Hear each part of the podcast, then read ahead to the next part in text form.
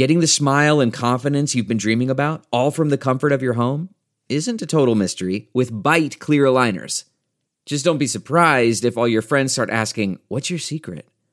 Begin by ordering your at home impression kit today for only $14.95. Byte clear aligners are doctor directed and delivered to your door. Treatment costs thousands less than braces, plus, they offer flexible financing, accept eligible insurance, and you can pay with your HSA FSA. Get 80% off your impression kit when you use code WONDERY at Byte.com. That's B-Y-T-E dot com. Start your confidence journey today with Byte.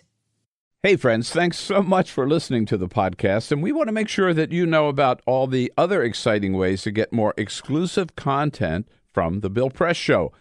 We're on Patreon. Did you know that? On Patreon. So to go to Patreon, P-A-T-R-E-O-N dot com slash BP show to get videos that nobody else gets.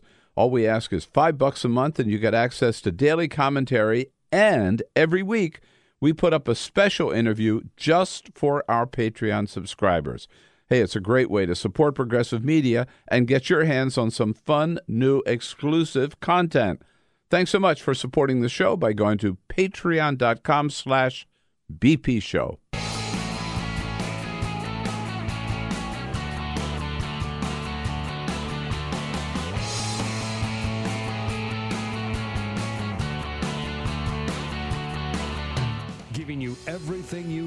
fight the Trump administration. This is The Bill Press Show, live at youtube.com slash The Bill Press Show. Day 27 of the Trump shutdown, and reportedly, according to the New York Times, Donald Trump is getting increasingly frustrated. Publicly, he says, uh, We're winning. Privately, he's telling aides, We are getting crushed. Yeah, well, let's crush him for real. Hey, hello, everybody. What do you say? It is the uh, Bill Press Show. Here we go on Thursday. Thursday, January 17. So good to see you today. So good to have you with us. For the next couple of hours, hang around if you can. We got lots and lots to talk about. Some good guests to bring us through the, uh, take us through the news of the day. Uh, wrapping up the confirmation hearings for uh, Bill Barr yesterday and the Senate Judiciary Committee. Looks like there will be enough votes to confirm him, but boy, I would vote against him in a New York second. Uh, number one, I don't trust anybody would take a job from Donald Trump. And number two, he left enough, enough loopholes in his testimony uh, that you could drive, uh, yeah, Robert Mueller out of the special investigation with it, and you could shut down the special investigation with all the loopholes uh, that he that he left there. Uh, trouble, trouble, trouble coming at the Justice Department. And Nancy Pelosi lowers the boom on Donald Trump and says, Mr. President, if you want, I'm paraphrasing here, but if you want to give your State of the Union address and expect me to sit behind you, you're going to have to shut, uh, open, reopen the government, end the Trump shutdown, and reopen the government first. So far, Donald Trump has not responded. Lots, see what I mean? Lots to talk about. Lots and lots to talk about. Send us your comments on Twitter at BP Show. But first, time. This is the Full Court Press. Alrighty, just a couple of other stories making news. You know, it's the winter season. Uh, every, every now and then you get like a bad cough. You know, it's going around, Bill. Yeah, yeah. Well, here's what you should do, according to a new research group for the University of England. Just grab some chocolate. Seriously, they did a study on 160 patients, and they gave half of them regular cough medicine and half of them a chocolate based medicine. Now, all of them had a cough. how about just a chocolate bar Well, they said that. th- or a box of was- See's? I don't think that works as well. Although it could work because they said that the chocolate based medicine worked better than just regular old cough syrup. They say that the properties of cocoa help relieve irritation and inflammation and can help you actually stop coughing better than cough syrup. Next time I get a cold, I'm going to have a box of See's right alongside of my They, bed. uh, okay, they actually say in the study, they said next time that you feel a scratchy throat or you have to cough Mm-hmm. Yeah, or whatever, grab a piece, just a straight up piece of chocolate. That will work. So you just keep your See's candy close by and you'll be okay.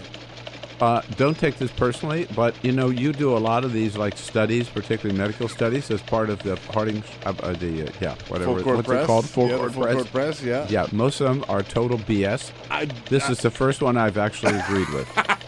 okay, fair enough. I report, you decide. That's really how it goes, Bill. I decided. You know, we talk a lot about the uh, all- a lot of the pain felt during the shutdown, not only to the workers uh, who were not getting paid, but just business happening around the country. Well, there is now an outcry from the craft beer industry. Oh. Now, we've talked about this before with our buddy Greg Engert from Yeah, Blue Jacket. yeah. The government actually issues permits and they issue uh, the okay for different beer labels, right? So you can't just have a beer label, you have to get it approved. Well, I didn't know that. well, Well, when the government is shut down, oh, there is nobody to allow these new beer labels to be created and printed on cans. And I would think that would be an essential service that someone would have to come in and do the job even if they don't get paid. It's pretty essential, if you ask me. What- So breweries are now sort of saying, "What are we supposed to do? We have this new beer, this beer that we need to bottle and can and package, and we don't have approval to do it." So, one of some of them are saying, "We're just going to go ahead and do it without the approval." Hmm. Yeah, and see what happens. Yeah, yeah, exactly.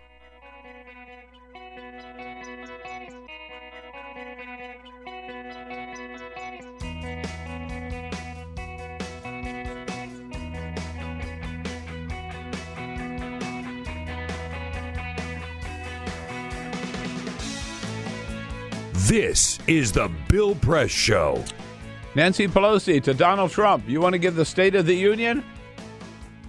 End the shutdown. End the Trump shutdown. Reopen the government first. Otherwise, mail it in. Hey, what do you say, everybody? Here we go on a Thursday. That is a show of power such as we have not seen in a long time in Washington, D.C. A welcome show of power on the part of Speaker Nancy Pelosi, proving again she is the person for the job, the right person at the right time in the right job. Hello, everybody. Happy Thursday and welcome to the Bill Press Show. Joining you live coast to coast, all over the place, online, on the radio, on television, starting out from our studio on Capitol Hill in Washington, D.C., bringing you up to date on what's going on just down the street at the United States Capitol building, what's going on just down the metro here at the White House, McPherson Square is where you get off, uh, and walk through Lafayette Square. You're right there. Uh, and bring you up to date on what's going on around the rest of the country and around the globe, giving you a chance to comment. We want to hear from you what you think about it all. Send us your comments on Twitter at BP Show as we join you online on YouTube, youtube.com slash The Bill Press Show. When you hear that, think podcast, podcast. That's the rage these days. More and more people getting involved in uh, pr- pr- producing podcasts. We have our own. Uh, it's out there every day. Check it out and sign up for it. When you when you do so, sign up so that you get all the special content that we put up. Then we are joining you, of course, on the radio, uh, statewide in Indiana, on Indiana Talks, and all over Chicago and the greater Chicago area on the great WCPT, and then television. Here we are with you on Free Speech TV. Again, hello, hello, hello. Yes, indeed, the shutdown uh, continues. It is day 27. There are real people suffering real pain, uh, and the consequences are getting more and more severe every day with this shutdown.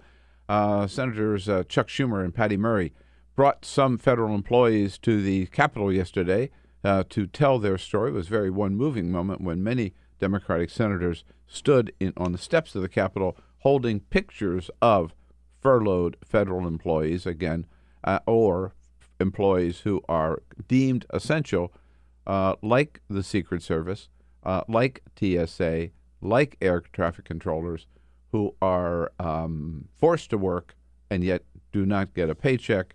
Uh, Patty Murray from Washington State uh, describing one of these federal women. Not knowing when her paycheck will come is very stressful to say the least. She isn't sleeping at night, worrying about how she can cut expenses to pay her bills as the shutdown continues. And uh, one of the uh, federal employees there, uh, who is uh, out of work, who is furloughed, uh, told her story. Uh, this poor woman, her name is Yvette Hicks, works, well, I plan to work at the Air and Space Museum right down the mall, which is the most popular of all the Smithsonian museums. All of them are closed right now. Um, so if you bring in your school group or your family to Washington uh, these days, you're gonna mm, you're gonna be scratching to find things for them to do. Uh, usually they just go from cross back and forth across the mall from one museum to the other. Anyhow, Yvette Hicks showed up her first day on the job. They shut down the government. I have two children that's basically on asthma machines that need a machine every four hours. I have an electric bill that's due that's about to be disconnected. About to be disconnected, and we've heard those stories over and over again from uh, hundreds of thousands of federal employees across the country who are facing uh, mortgage payments, car payments, grocery payments, uh, tuition payment, all of that, uh, and just basically cost of living, maybe paying off their student loans or paying off their credit card bills, and no money coming in. You know, th- this is a lot I mean, different. this is real. This is real Oh, yeah. for a lot of people. And this is a lot different than shutdowns in the past, not only because of the length that it's gone on. This is now the longest shutdown, and I think it's going to be a lot longer that we have this. But you know, when when we've gotten used to these shutdowns, and they they they resolve themselves fairly quickly. Usually, and you yeah. get paid. You know, you get the back the last pay. one was like 24 hours. yeah, right? yeah, i- if that. I mean, it was a very Yeah. short shutdown. Uh, and, you know, these federal workers, they get their back pay, and you might miss out on a week or two of work, and then you get compensated for it afterwards. And I don't think that anybody was actually prepared. I went back and, and, and read a couple of pieces about the shutdown yesterday, and some of the ones that were written on the brink of the shutdown were saying this isn't going to be too bad. This No. won't be too bad. You know, this is going to Yeah. be pretty quick and it'll blow over. And that's it. that's how it's that's how it's You- been. and now, I mean, You know what the difference is? We have a man in, man in the White House Yeah. who does not give a rat's ass Yeah. about federal employees, about working families, about the government. that's the difference. This is he unlike seriously any other shutdown. does not. This is different than any other shutdown we've ever seen. Yeah. In fact, uh, Donald Trump has decided that this is going to be his ticket to 2020. He put out a tweet yesterday saying, quote, listen to this, the attitude of this, the whole tone of it. It is becoming more and more obvious that the radical Democrats are a party of open borders and crime. They want nothing to do with the major humanitarian crisis on our southern border. Now, all of that is all crap. And then he just adds this hashtag 2020 exclamation point, meaning this is what I'm going to run on in 2020 building the wall. My question, Mr. President, how well did that do in uh, 2018 Mhm. for uh, Republican candidates for the House? Yeah. So you take it to 2020. I mean, the signal to me in that is that Donald Trump would be happy to drag out the government shutdown in order to be able to use it as a political cudgel in 2020. He would keep the government shut down for two years. And as he said, his, his only response to all these federal workers who are really suffering real hurts for their to themselves and their families is they'll figure it out. They always do. Yeah. Yeah, he said that. Oh, no, no, He's I'm the not leader worried. of the country. I'm not worried about them. He's They'll not figure giving it any out. ideas. Yeah. Just y'all figure it out. You, Yeah, you, so- you, you'll be fine. Mhm. Right. You know, But- it, it's it, it is telling this, that he has learned all of the wrong lessons from his win in 2016, right? Which I, I think he just sort of caught lightning in a bottle, and there were a lot of different factors that that led to him becoming president. Too many to name at this particular moment, Mhm. but look. He completely screwed up the 2018 midterms. He thought that, you know, they could fight on health care and the border, and he got absolutely trounced. Right. And if he wants to carry this on to 2020, go ahead, man. Yeah, he got lucky in the Senate. By the way, one other uh, one other um, factor in this is um, more and more this is spreading in terms of the ripple effect uh, of the shutdown to businesses that depend on uh, their customers haven't enough money to come in and buy a cup of coffee or buy lunch or buy dinner or buy clothes or take the bus or take the metro or whatever. Uh, so much so that even the White House yesterday estimated that the cost of the shutdown will be more than double what they first estimated. So it seems to me there are. Everybody asks, "How's this shutdown going to end?" It's not. Donald Trump is never going to uh, admit he was wrong. That's not going to happen. Repub- Demo- Donald Trump's never going to admit that. Democrats are never going to fund the wall, and they should not fund the wall. The wall is a monumentally stupid, unnecessary idea that exists. It's a manhood thing for Donald Trump. It only exists in his mind. There is no crisis at the border. Democrats, not one dime. All right, Nancy said a dollar. All right, we'll give him a dollar, right?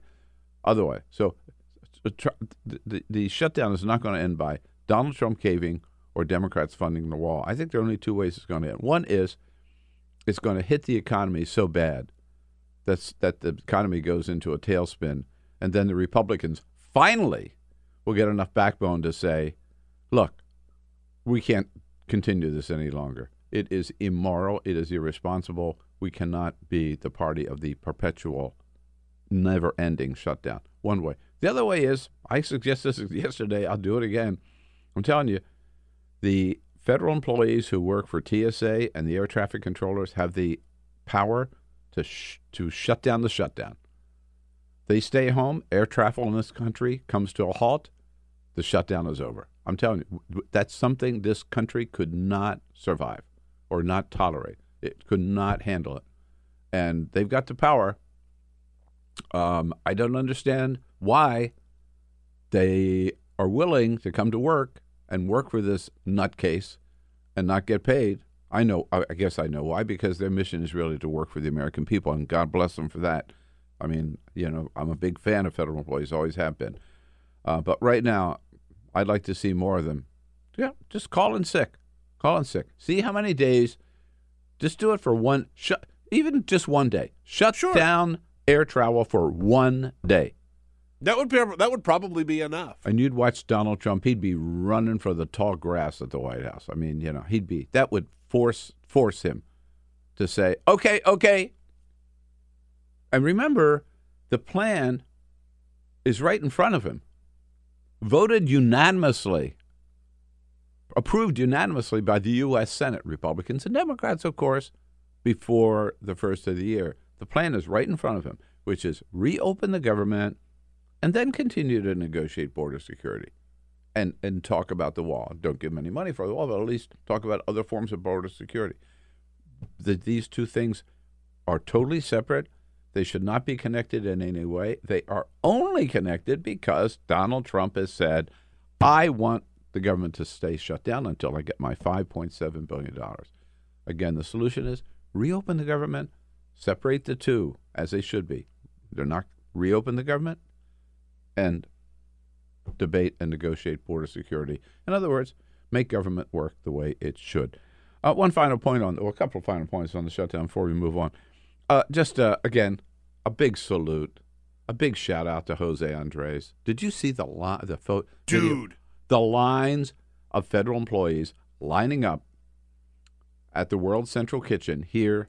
This was not where some earthquake happened in some remote part of the world or some tsunami or not Hurricane Maria down in Puerto Rico. This was in Washington, D.C., on Pennsylvania Avenue between the Capitol and the White House. Jose Andres giving out free meals to people who are out of luck and broke and don't have a job, federal employees, and they lined up thousands of them. I, I have a couple Good of friends who Good who are down there working. They they're chefs really? and, yeah. and restaurant yeah. people, and they're looking for more. By the way, they're looking for people who know how to cook anything, basically.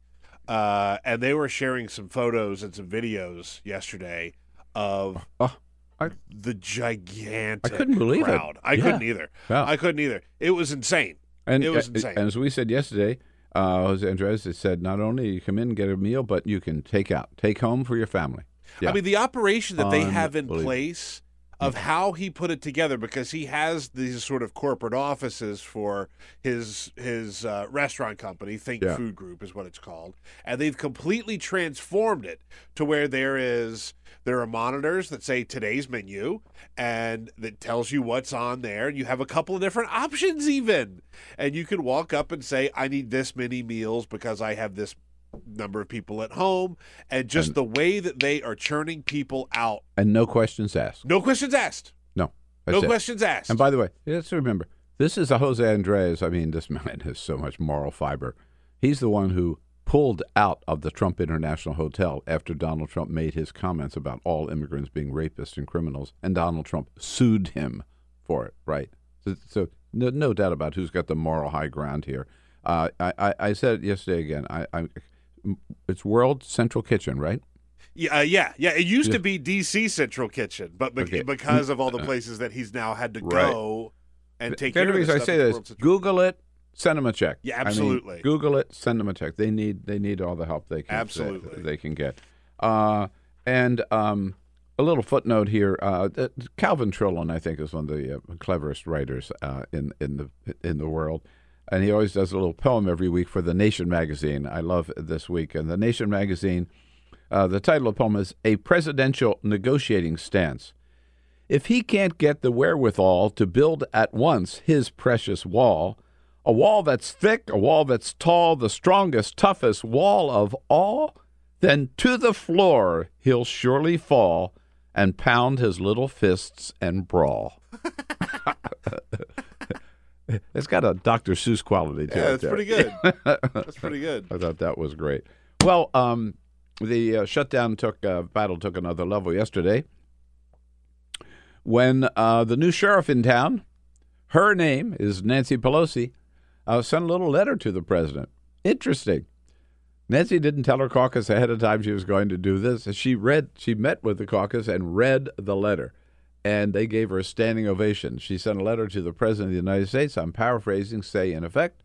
Uh, last week, I invited you to give your State of the Union address on January 29, as has become the custom uh, in the United States of America. Any president, Republican or Democrat, gets that uh, invitation to appear before senators and and House members in the House chamber uh, toward the end of January and report, as they're required to do by the Constitution, uh, to the American people uh, how we're doing as a country.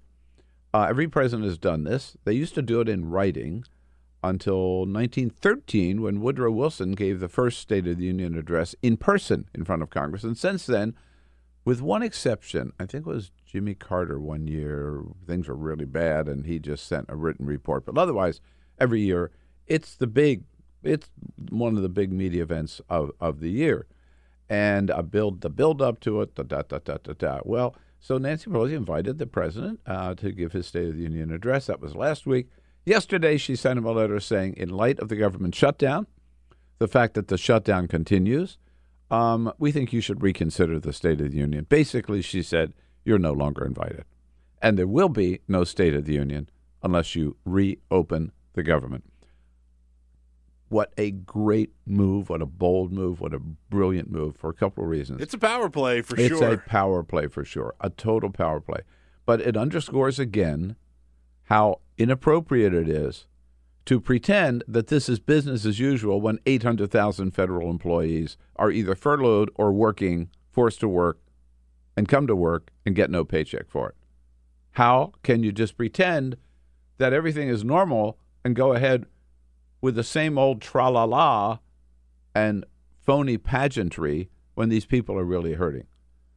And secondly, it's a way of showing uh, t- showing to uh, Donald Trump um, who's in charge. Mr. President, you just can't do whatever you want to do and have your way anymore. It's a new day in Washington, and you're going to have to recognize that, and you're going to have to play. And if not, go stay in the White House and sulk. Yeah, fall on the floor and pound your fist. You're not going to get you're not going to get a State of the Union address. And certainly she's saying, I'm not going to sit up there in back of you and pretend everything's normal. No. So, uh, and by the way, without without her, okay, without the Democrats issuing that invitation, There will be no State of the Union address. Uh, you know, there's a side of this too is I think we'll all be better off. It's gotten to the point where it's really silly, Frank, and we've said that every. I mean, the, the members of Congress they they act like school kids, you know, jumping up and down, and you know, and so it's just it's just become almost a meaningless pageantry. Yeah, I agree with you 100%. Yeah, I think we'd be better off without it. Yeah, send a report up or whatever. So my prediction is the shutdown will not be over. Uh, there will be no State of the Union address, but Donald Trump will come up with some BS alternative. He'll give a well. First of all, he may try to give a talk from the Oval Office. I was gonna say- the networks will not. Boy, they better not give him time for that. I don't think they would. I don't know, man. I don't know. I That- that's they, right. That's a question, but Yeah. that's one thing he may try to do. I think this time the networks would say, "Hey, dude, pardon me." I would hope that they would say, "Hey, dude, last time we gave that to you, you just made a political speech and filled filled with lies. We're not going to do it again." I appreciate your optimism. okay. I appreciate your You optimism. know me, I am the eternal optimist. or he could give it at the Trump Hotel. Sure. I mean, you could find some other place. Yeah. Um, John Kennedy, uh, Kennedy, uh, Senator Kennedy from uh, uh, Louisiana yesterday, not the brightest bulb in the pack. uh, he said, "Well, if they don't want to do it in the House, we'll do it in the Senate. Let them do it in the Great. Senate. No cameras are allowed in the Senate. You think Donald Trump's going to give a speech with no cameras? Hell no. and by the way, the Senate chamber's pretty small. They're not going to get all the House members in there. Right. No, no. So that's not going to happen. There, as long as the shutdown goes on, there will be no State of the Union address, It- and I think we're better off because of it. it, it really needs to be said again uh, for anybody who doubted whether or not Nancy Pelosi was the right choice Oh, for God. speaker. I think I think now any doubts should be erased. Yeah. I think this was a great move. I think that she has the power and the ability to unify the Democratic Party more than anybody else that inhabits the Democratic Party. Full, And full on. What's the old Will Rogers quote? I don't belong to any organized political party. Yeah, I'm a Democrat. Yeah, which is most of the time it's Most of the case. time, it's true. It's Yeah. not true for Nancy Pelosi, man. No, no, she knows what she's doing, man. She and you know, I, I re- was reading this morning. Donald Trump just figured with Nancy that like any of the people that he was dealing with in the New York real estate world, that he could just mow her down, right? Yeah, just by by the force of his personality. Mm-mm. Nancy's more than his equal in terms of standing up to him. Totally. Love it.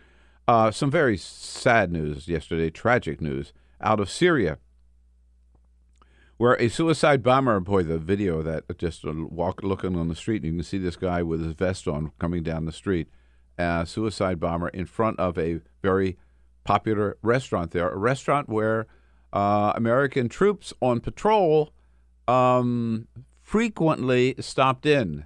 It was their one of their favorite spots, and many many times you could count on them. They'd be uh, at particular time of day, lunch hour.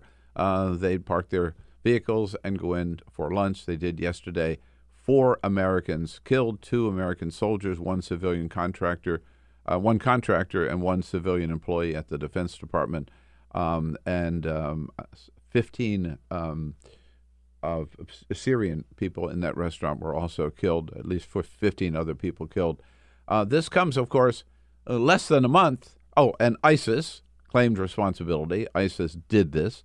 This comes less than a month after Donald Trump said that ISIS had been defeated. ISIS basically no longer existed and um, announced that he was pulling all American troops out of um, Syria within 30 days, he said at that time. He since has left it open ended.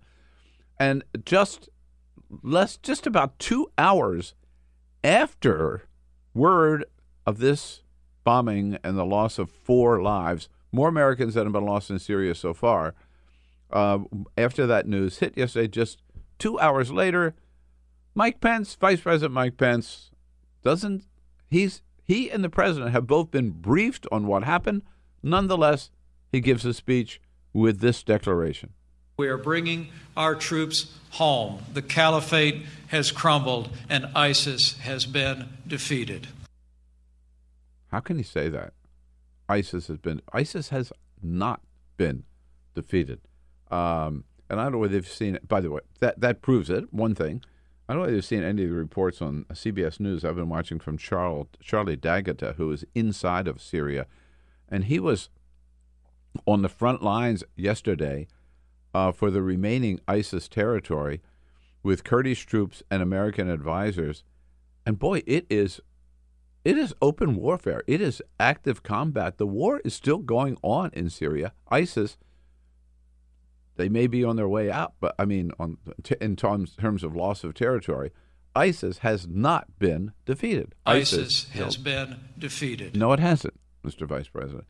Um, I thought it was very uh, telling too that um, uh, Lindsey Graham, uh, Donald Trump's new BFF, yesterday, as chair of the Senate Judiciary Committee, used his position as chair to interrupt the hearings of Bill Barr to be the next Attorney General, confirmed, I mean, nominated to be, for Lindsey Graham, to basically scold the president and say, We told you that Syria was not over. We told you it was a mistake to get out of Syria. I'm paraphrasing, of course. Now, maybe you're willing to admit you were wrong and we were right. ISIS has been defeated. Oh, yes. Thank you, Mr. Sycophant, Mike Pence. How bad? How bad? It's, I mean, get? this is terrible. It's not funny. It's terrible that that they just blatantly go out there and push this, even though they know it's not true. Yeah, absolutely. Uh, and uh, one final front is that um, we heard from uh, Kirsten Gillibrand yesterday. Uh, she is uh, night before last. Remember, we played the clip yesterday. She went on with uh, Stephen Colbert on CBS and said uh, she was forming an exploratory committee. Um, but it didn't take her long to decide whether the exploratory committee is going to end up as her with her as a candidate.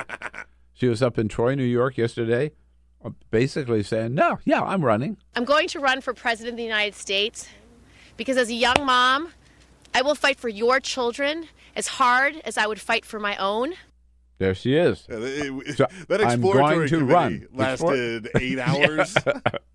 she probably never even formed a whole committee, right? Yeah. No, that was just a, that was a fig leaf. and you know what? Honestly, great. If you're running Yeah. for president, just say you're running for president. Get out there and go do it. BS exploratory committee, right? I mean, these days, no, people don't like go Right. for that. No. At one time, that was a clever move, like 50 years ago, I don't know, or 30 years ago or something. Today, who are you kidding? Yeah. Right?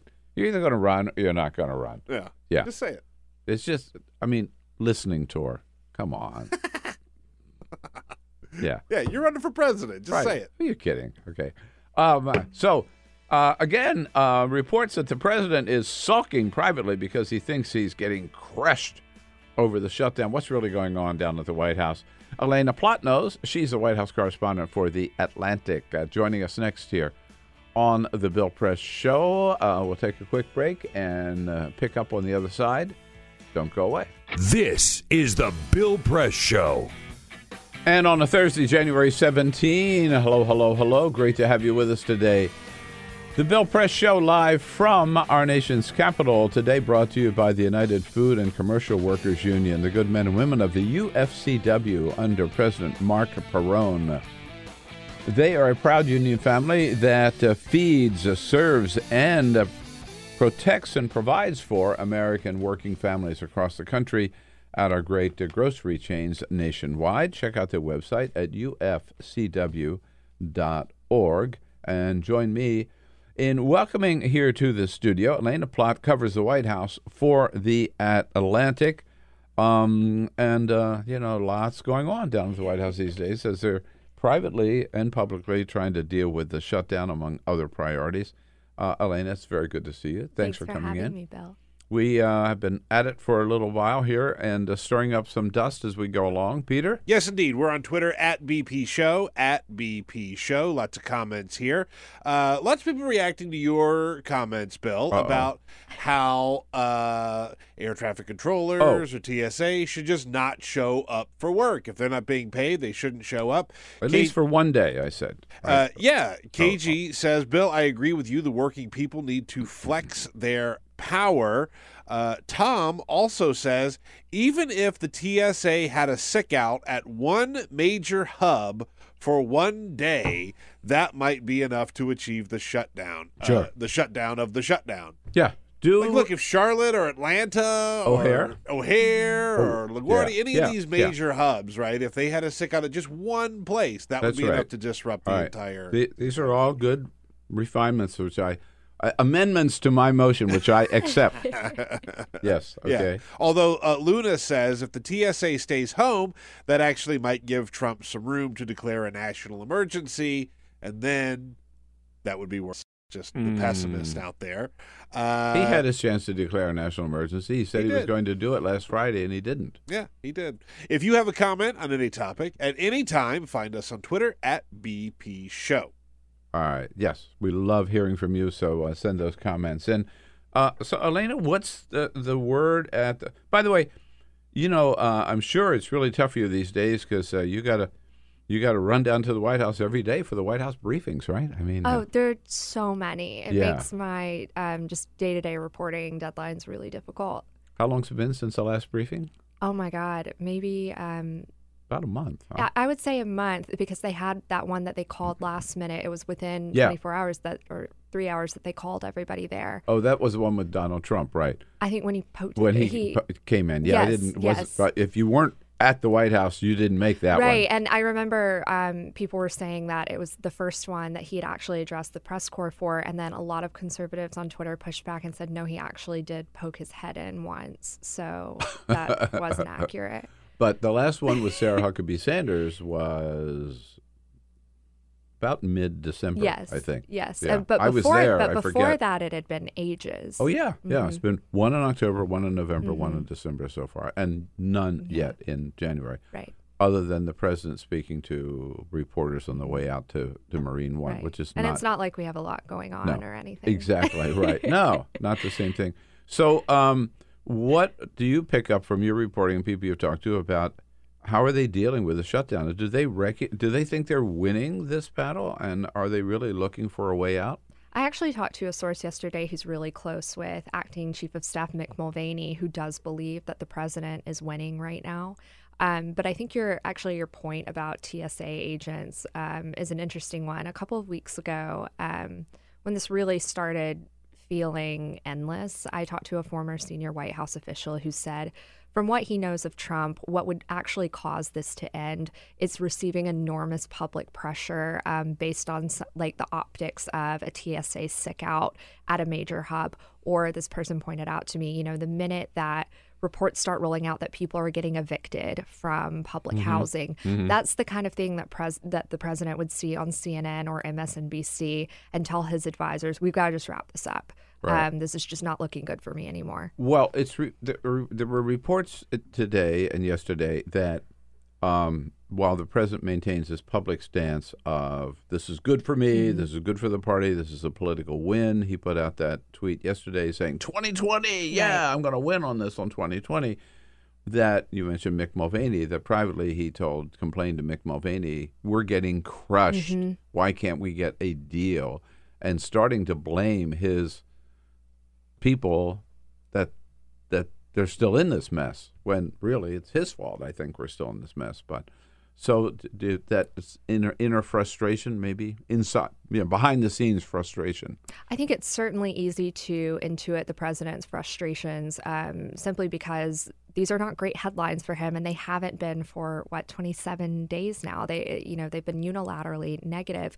What he's hearing though from people like Mulvaney and also from people on his campaign is that the wall was the most tangible promise of his 2016 campaign. And if he can't follow through on that, whether it's a national emergency, which I don't think, like you said, is likely at this point, or um, finding some way to spin the end, uh, end of a shutdown as a secure for wall funding, um, they think 2020 really is in jeopardy. They think if they cannot find some way to spin this as advancement of his wall priorities, that there is nothing for him to run on. Well, uh, okay. On that point, just uh, speaking to them necessary, but my my response to them would be: uh, number one, they're wrong.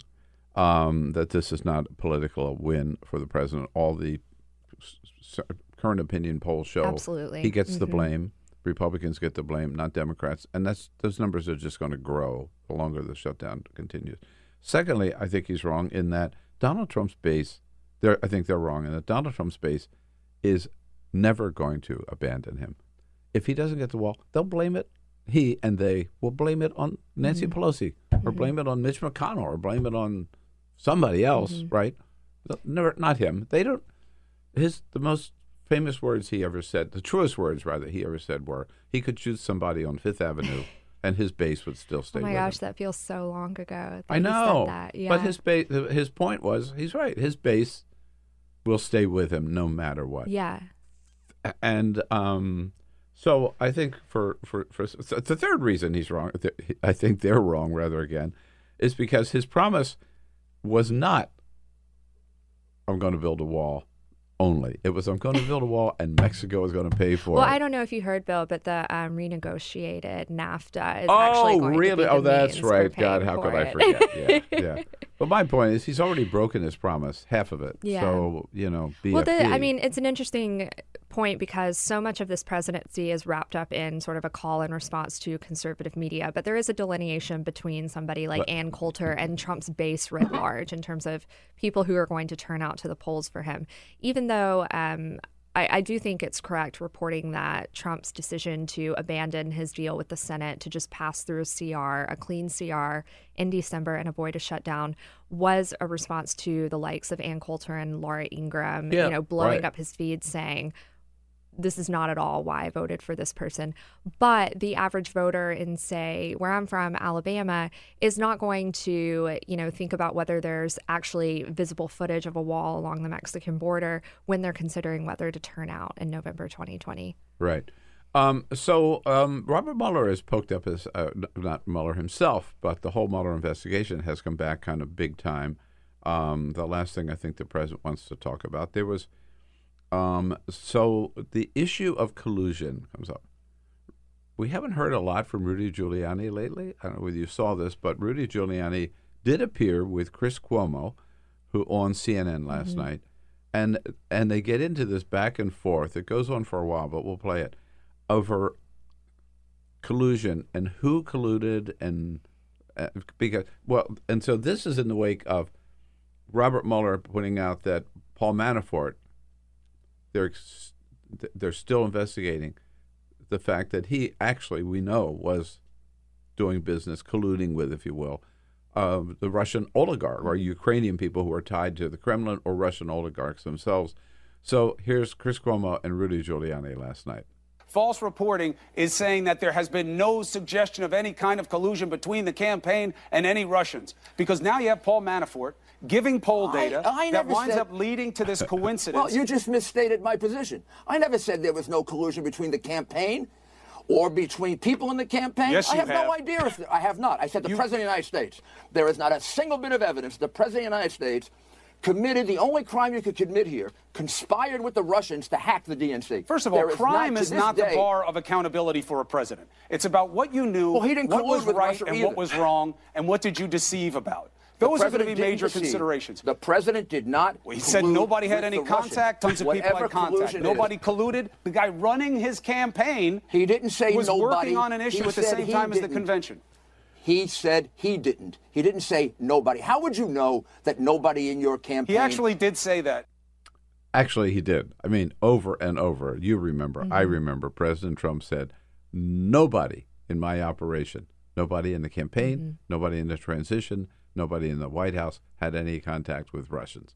And of course, they, they started falling apart.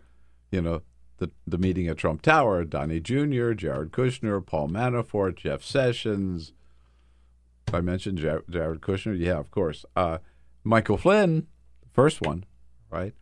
So, um, I guess what this shows us is the Mueller investigation is not over yet, right? No, not over. And also, you know, I think the clip you just played will be a pretty seminal moment when we look back about um, at how Trump and his associates began moving the goalpost with regard to what was actually um, incriminating vis-a-vis collusion because you'll remember I think the first big moment with Rudy Giuliani speaking on air about collusion was when he argued that collusion wasn't necessarily a crime. So he Mhm. kind of put out Mhm. that blanket statement that you know even if something touching collusion is found that doesn't necessarily mean that um, it was illegal.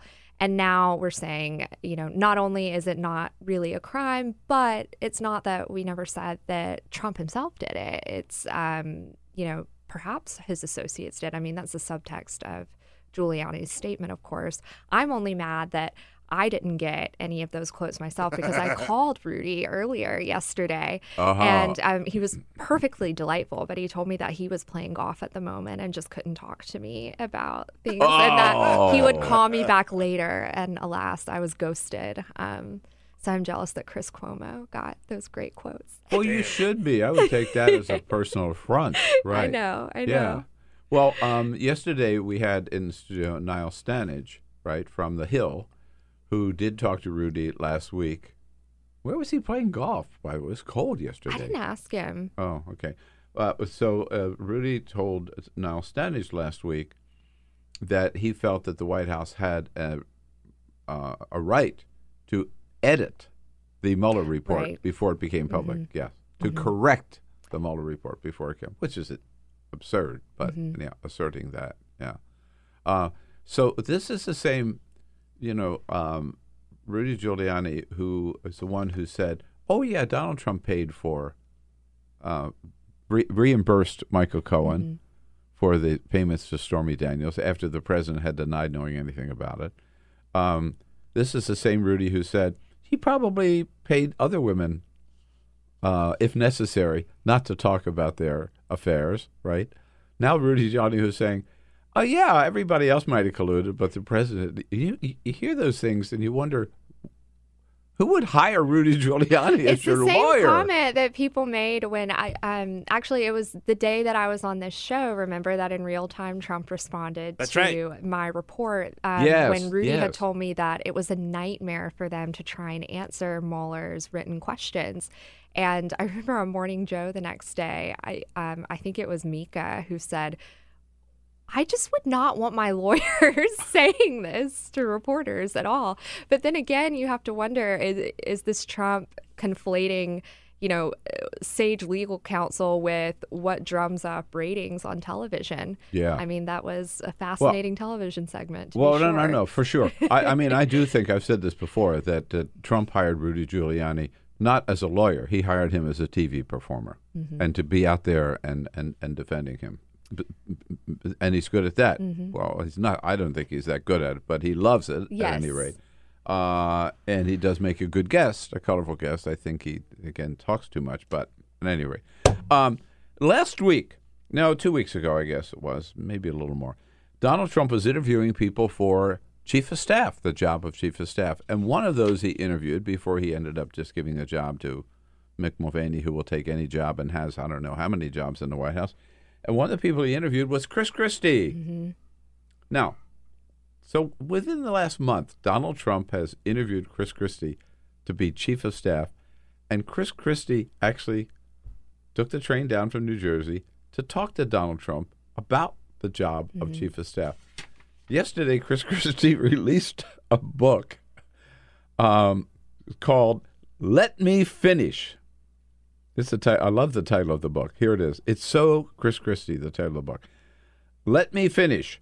Trump, the Kushners, Bannon, New Jersey, and the power of in-your-face politics. Boy, that says it all, doesn't it? Right there. That is so Chris Christie. Mm-hmm. That's the ti- and in the book, he says that Donald Trump is surrounded by a revolving door of grifts, grifters, felons, amateurs, and weaklings. And the biggest problem, he says, in the White House is the kid, Mm. Jared Kushner. this is the guy that Donald Trump was considering really as chief of staff. And if Chris Christie feels that way about the Trump White House, that he would even entertain being chief of staff, this is, this there, is crazy. There are two competing narratives about that interview. Um, people close to Trump were quick to say that they actually brought Christie down from New Jersey um, for the purposes of humiliating him, that it was a Jared orchestrated sort Oh. of let's bring him down and bait him to think once more that he's on the cusp of a And job then with us. dump him one more pull time. out the rug from Right. under him. I happen to think, based on my reporting, that that's not actually true. That Chris Christie just didn't want the job, but did do the president the courtesy of coming to talk to him face to face. I mean, Chris about Christie's it. not dumb. No, of course not. He he he seems to me he would know if he was. Mhm. Chris Christie also, well, but still, why come down for that job? He he must have known he wasn't going to get it too. but I also think that Chris Christie is um, petty enough and still nurses his own gr- enough of a grudge with Jared Kushner and the Kushner family that Yeah. he may have relished being the one to say no in person. Um, so you have both sides sort of saying Mhm. that this, this was all predetermined, that there was never a chance one way or the other that Chris Christie would become chief of staff, but rather it was either side trying to use it for their own respective um, motives of humiliation. Reminds me a little about Mitt Romney having dinner to talk about being Secretary of State. There was no way Trump Right. was going to make him Secretary of State. Right. So you know why did Mitt even go through that dance? I don't. I. I don't know if it's still just um, old notions of protocol or what. But it's pretty clear that Jared Kushner's beef with Chris Christie is that Christie put his daddy in jail. Oh, right? absolutely. Yeah. There's there's no question about it. I'll tell you one thing. I'll say this: if Chris Christie had been left in charge of the transition, there are a lot of people who ha- were in the Trump White House or still were or are still in the Trump White House who never would have gotten jobs. Oh no, of course. Um, but you I- know, I'll give Christie that. mhm. There's a great book called The Fifth Risk by Michael Lewis.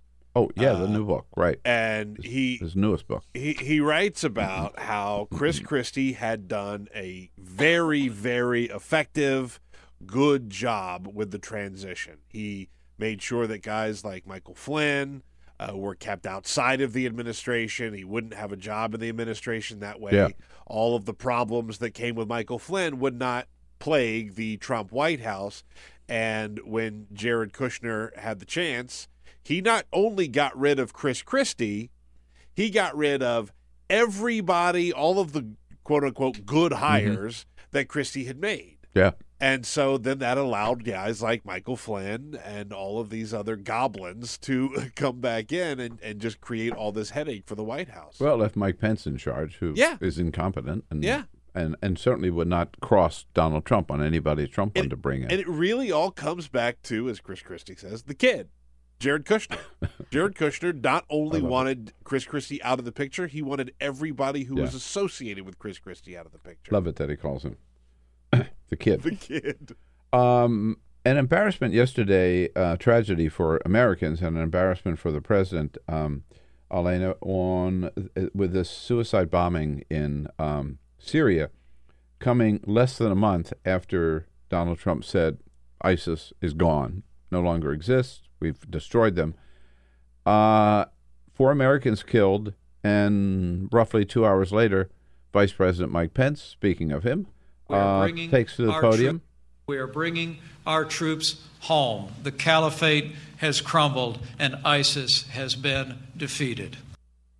why would he go out and say that right And- and, you know within hours of four americans being killed in syria he, I don't- he had been briefed on it he and trump had both been briefed on it Yeah, um, Pence has been quite Pence like throughout this shutdown and, you know, everything that has happened externally. Um, Donald Trump really, I think, has used him as a pawn in many ways to go and ensure, assure the American people that any decisions he's made related, whether it's about Syria or the shutdown, um, anything is actually a good decision because he feels that people respond to him as the calm and sober minded counterpart to himself. And he actually knows that he would probably fail to defend his own decision um, if he had to talk about it about withdrawing from Syria. Um, so he has Pence go and do something like that. And Pence is never going to say no to that. mm-hmm. i mean he's the ultimate acolyte right Mhm. He just whatever the message is I'll go out and deliver it. Right. And the, the thing about this White House is in the aftermath of a suicide bombing, their, their thought is not, okay, well, was this a prudent decision for us to consider withdrawing from Syria so quickly and maybe we should reverse course? It's not that. It's how can we do optics control immediately Mhm. um, and reassure people that this was, in fact, the right call. Uh, and so the president got um, a surprise yesterday a letter from uh, Speaker Pelosi saying, "Hmm, uh, I invited you last week to give the State of the Union. I changed my mind, basically. Uh, she, didn't, she wasn't that strong, but she did say, in, in essence, no, sh- I mean, s- shutdown continues. Unless there's an end to the shutdown, there'll be no State of the Union. We haven't heard from the White House since. What, what no, are they and telling I, you? I reached out to sources in the Legislative Affairs Office yesterday, and of course, they're tasked with writing the State of the Union, um, Right. much of it. And they had no idea what they thought would happen. And I saw that CBS was reporting this morning that the White House is considering whether Mitch McConnell can invite Trump to do it within the Senate chamber as opposed to the House chamber. No cameras allowed in the Senate chamber. No cameras allowed, um, which again goes to show kind of what we're working with in terms of institutional memory within the right, Trump White House. Right. By the way, I think that uh, I may be wrong, but I'll double check right as soon as I can. That both the Senate and the House have to pass a resolution inviting the president for a State of the Union in front of a joint session to happen. That's interesting. I um, and if if that's the case, the House Yeah. is never going to do that. No, of course. And I, I don't know actually the particularities of what it takes to set up the State of the Union address. What I do know is that it wasn't until 1913 that Yeah. these were actually, you know, Yeah. delivered and Right. publicized. They were, you know, written and delivered to members. So the president may have no choice but to go that sort of route, and they may defend it on those historical grounds. But like I said, my sources in the White House have no idea what's going to happen. Right. But it certainly proved once again to the president that there is a new power in town. Yes, there is Yeah, a and- preview of what's to come. And her name, Nancy Pelosi. Elaina Plott. So good to see you. So Thanks good so to much for see coming you. in. Thank you right. for having me. Let's get back to work. When we come back from the DNC, looking ahead at 2020, Sabrina Singh joins us. Take a break for the news and then right back with you. This is the Bill Press Show. Hey, friends, don't be a stranger. Keep up to date with all of the Bill Press Show happenings around the clock on social media. Here's how you can follow us on Twitter at BP Show or on Facebook at www.facebook.com slash Bill Press Show and on YouTube, youtube.com slash The Bill Press Show. And remember, if you haven't already done so, make sure to subscribe to this podcast on iTunes. And while you're there, please rate and review the show. That means a lot to us. And thanks so much for your support.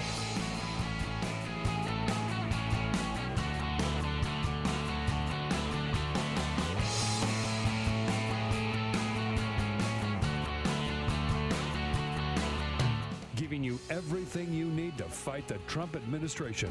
This is the Bill Press Show.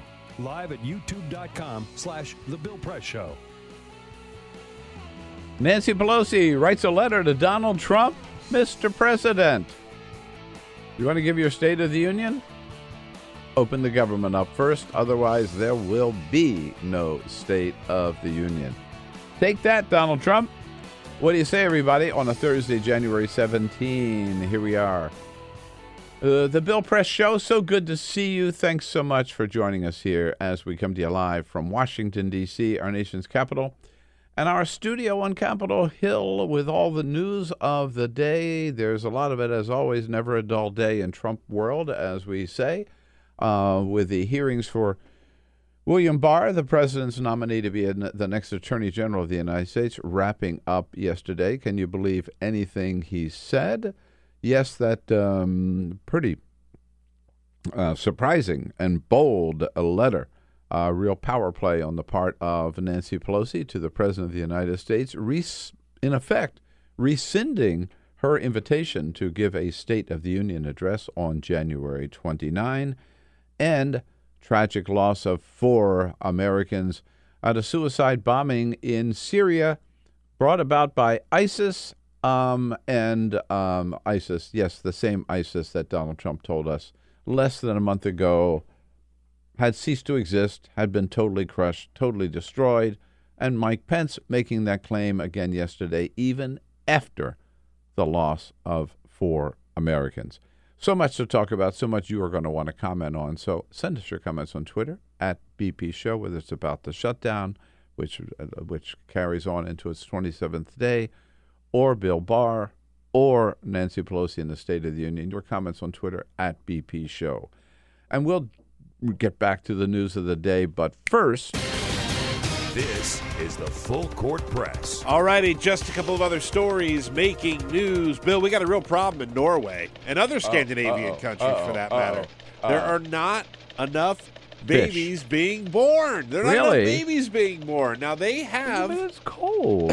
Well, You know. I know a couple ways to warm up. but this this is sort of their their model of how their countries run. It's funded by taxpayers. They have this Yeah. welfare model, and of course, if you don't have enough uh, citizens of the country, that model is not going to work. So yesterday, the prime minister of Norway spoke about this and said, "We need you to start having babies," and then said, "quote I don't think."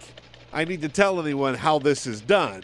Yes, I think I think we all know how that happens. Uh-huh. And she's pushing and saying we really would like for you to have more kids. Now they have not gotten to the point where they're going to incentivize it quite yet, but they're just saying, look, we need to have more kids in the country. Time to do your your national duty, have some children. you know, maybe they should invite some Chinese over, right? Because in China, they're only allowed to have one, That's right. Right? That's right. So they could just, you know, they fix that, the whole that thing. used to be their the policy. case. yeah, it I don't know to be whether the it still is or not, but so. There you go. I, I just solved that problem. What else can we solve today? Here we go. Well, YouTube has taken a, a lot of interesting steps recently to outlaw dangerous videos, not just with uh, political hate speech and things like that, but yesterday they actually banned something else. They are banning dangerous prank videos. Uh, people are trying to do Oh, stunts yes, and yes, stupid yes. things, hold my beer while they do these Right, dumb yeah, stunts. yeah. And YouTube said, actually, we are not going to host those anymore. The most recent sort of wave of them came after the Netflix movie Bird Box, where you have to, uh, people are doing stunts based on like uh, them blindfolding themselves and then trying to do things like drive, which is not a good idea. And so Yeah, YouTube has said, that. I we are it- banning this altogether. If you do this, we're not going to allow it. We're going to take the videos down. I think that's probably a good idea. You know, um, yesterday I was on the metro going downtown, and uh, the dri- uh, driver said, um, "We're going to have to stop here at the station and wait for a while because there was a man on the tracks." Oh, jeez, come on. Now I wonder maybe that guy was some bird box Do it for the views.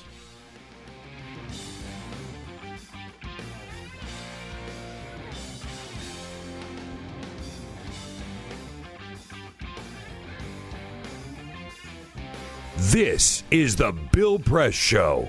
It is day 27 of the Trump shutdown, and again, no end in sight uh, because uh, the spoiled brat in the White House is still on his temper tantrum and says, Give me my $5.7 billion, or we will continue the government shutdown. In fact, now he is actually indicating that uh, he wants the shutdown to continue maybe all the way to 2020 so he can run uh, for reelection on the man who stood up uh, for the wall and against government workers, against the government, against the American people. Hey, hello, everybody. What do you say?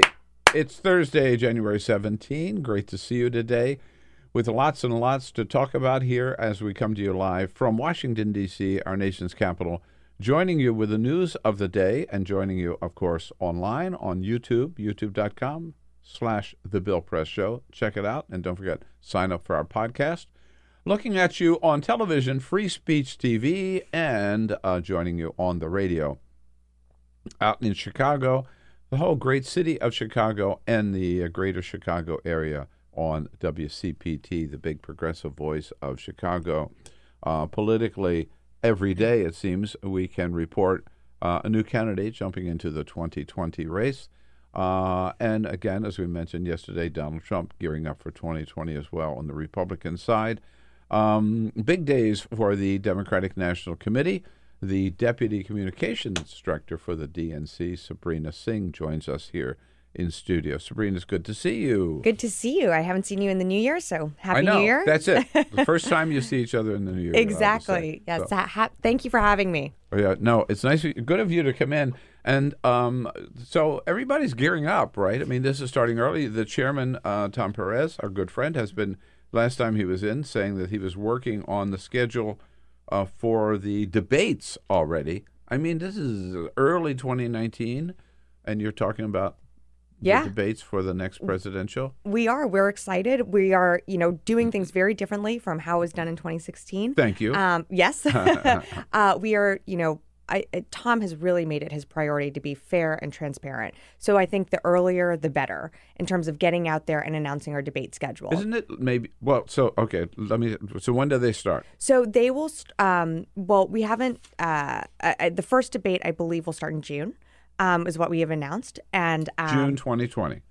No, June 2019. uh, Mm, uh, yeah, We have announced 12 debates, um, and uh, so th- those will uh, start, you know, this year. And none of the debates this year are going to be in any of the early states. Only uh, the early states will have those debates in 2020. And what we are doing here is just you know, we want to be transparent. We know many candidates are going to be jumping in. And so we are setting these debates and having conversations with networks and other partners early. And it's a really exciting time. Um, and so I think Tom and his team at the DNC has done an incredible job about reaching out to so many people, um, whether it's networks or previous campaigns, just to get their feedback. Um, and we're just really excited. And we know that it's going to be a crowded uh, debate stage, uh, which is why you know we're not going to do a tiered system. Uh, we're we're literally going to draw names out of a hat or you know randomize names and um, debates depending on how many people are declare to run. Uh, if it's seven people, if it's twenty people, um, we are going to have you know debates on consecutive nights. So you know Tuesday, Wednesday, Wednesday, Thursday, whatever it is. But there's not going to be a JV varsity debate. It's going to Mm. be completely fair, um, and and we're excited about that. So it, in 2016 and and beyond and before, I think uh, whoever was in the main stage, right? It depended on um, their popularity in public Mhm. opinion polls, right? Right. If they had to have above like 10 percent or 15 Right. percent, or so, even to be included, and then Right. when they had the JV and the varsity. Those who had the highest approval rating or the highest, uh, they're really name identification. That's all. Yeah. Their ID thing. Yeah. Those had the highest ranking in the polls got on the main stage. Those who didn't got on. So you're not going to do it that way. We're not going to do it that way, and, and I think many Republican of a hat? candidates. Well, I m- maybe, yeah, names out of a hat, names out of a box. However, I don't know how we're gonna how we're gonna determine how we draw the names, but it's going to be random.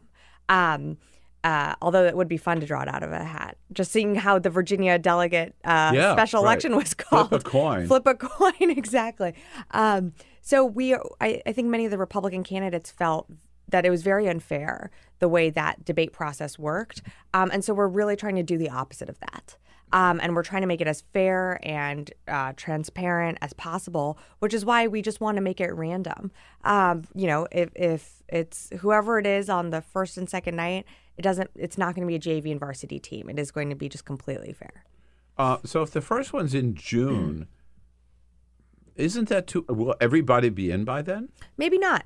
But at least we've set the deadline. I mean, at least we've set the start date, so people know that they can, um, you know, start preparing and and getting ready for that. I think, um, you know, being honest about it is and being upfront with any candidate that's potentially going to announce is um, the right thing to do. So, you know, setting the schedule early, we have not announced dates or where they're going to be, but that's something that should be coming in the next month or two. Um, and I know Tom's working with his team on that. How many candidates are you like internally? Right. Mm-hmm. What's your number? How many do you see running? You know, it really fluctuates every day. We, I think it's going to be a double digit field. Um, but I don't know. It could be anywhere from 14 to 20 to more. Um, and, you know, there are candidates that have already said that they're not running. Uh, and then there are candidates that I Not think. enough. Right. and then there are candidates that are, you know, going to start making their considerations and plans um, and, and start planning for, you know, what their campaigns look like. And that might be closer to the first debate, and that's okay.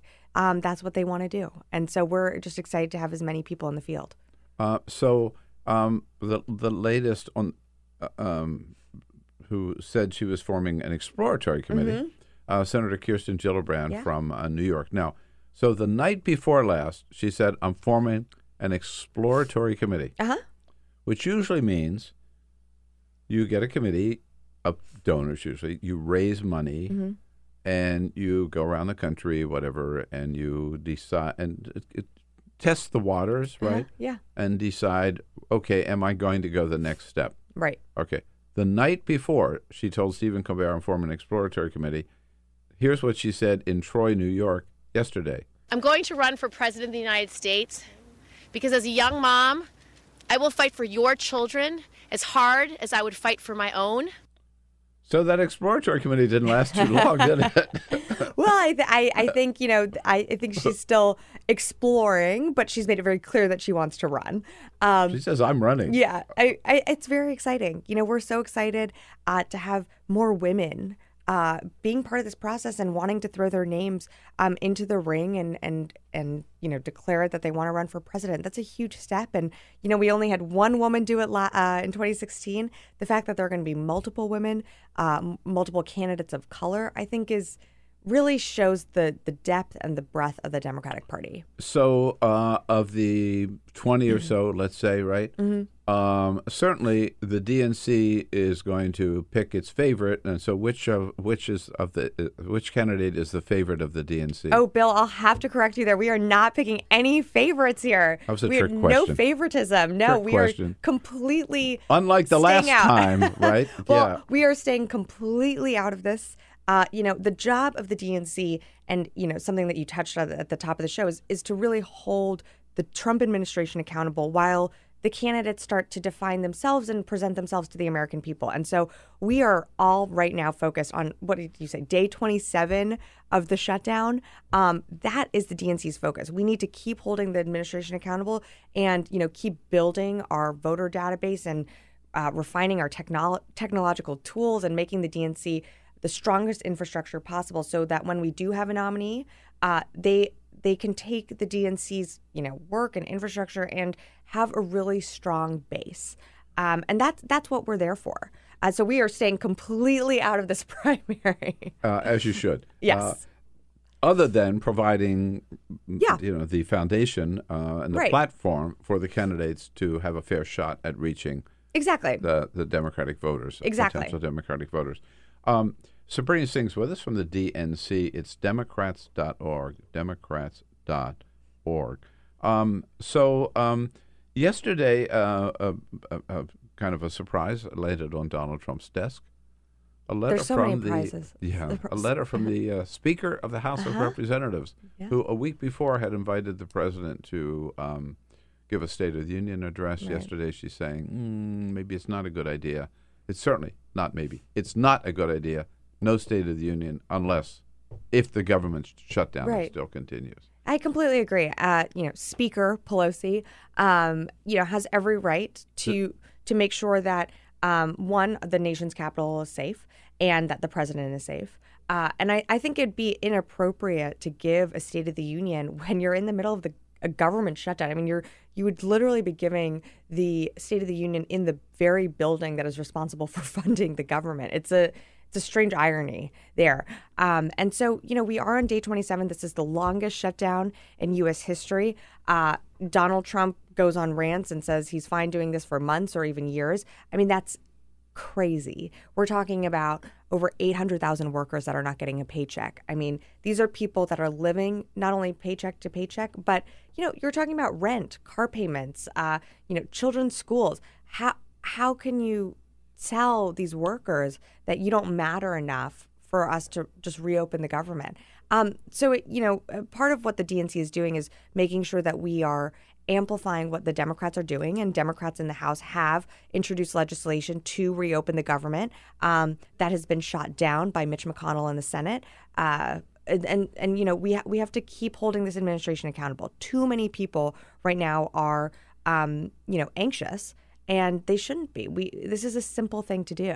There were um, reports this morning that some uh, Republican staffers, particularly uh, and um, top staffers in the in the Congress, are saying um, that this is going to backfire. It's going to backfire on Nancy Pelosi because um, people want to hear from the president, and backfire because this makes her sort of the lightning rod, and then Republicans will be able to make her the centerpiece of their campaigns in 2020 and say, Well, we- "See, she."